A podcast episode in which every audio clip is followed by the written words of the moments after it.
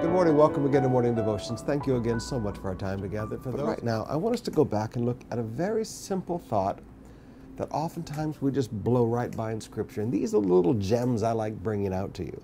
Luke chapter 18, verse oh, 34. Well, let's back up to verse 31. Jesus took the twelve aside and told them, We're going up to Jerusalem, and everything that is written by the prophets about the Son of Man will be fulfilled.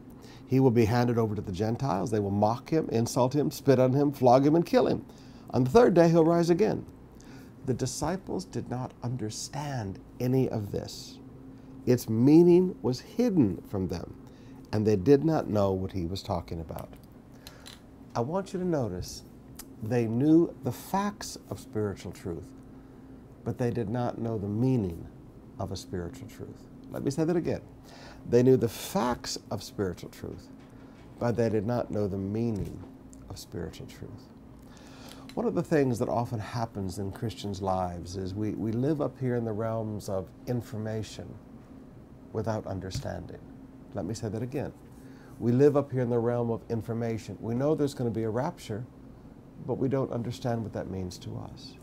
We know that Jesus died on a cross, but do we really understand what that means to us? We, we know that he had the skin ripped off his back, but do we understand that was to carry away our sicknesses, our pains, our diseases? There's so much spiritual truth that if you ask the average Christian, they know the fact, but they do not know the meaning. What does it mean to them? How does it mean that they should live? Now, brothers and sisters, I, I would challenge you today.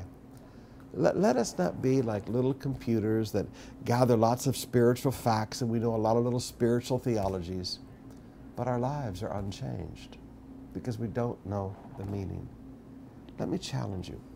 As God teaches you things, learn them, understand the meaning, and how it means that we should change how we live.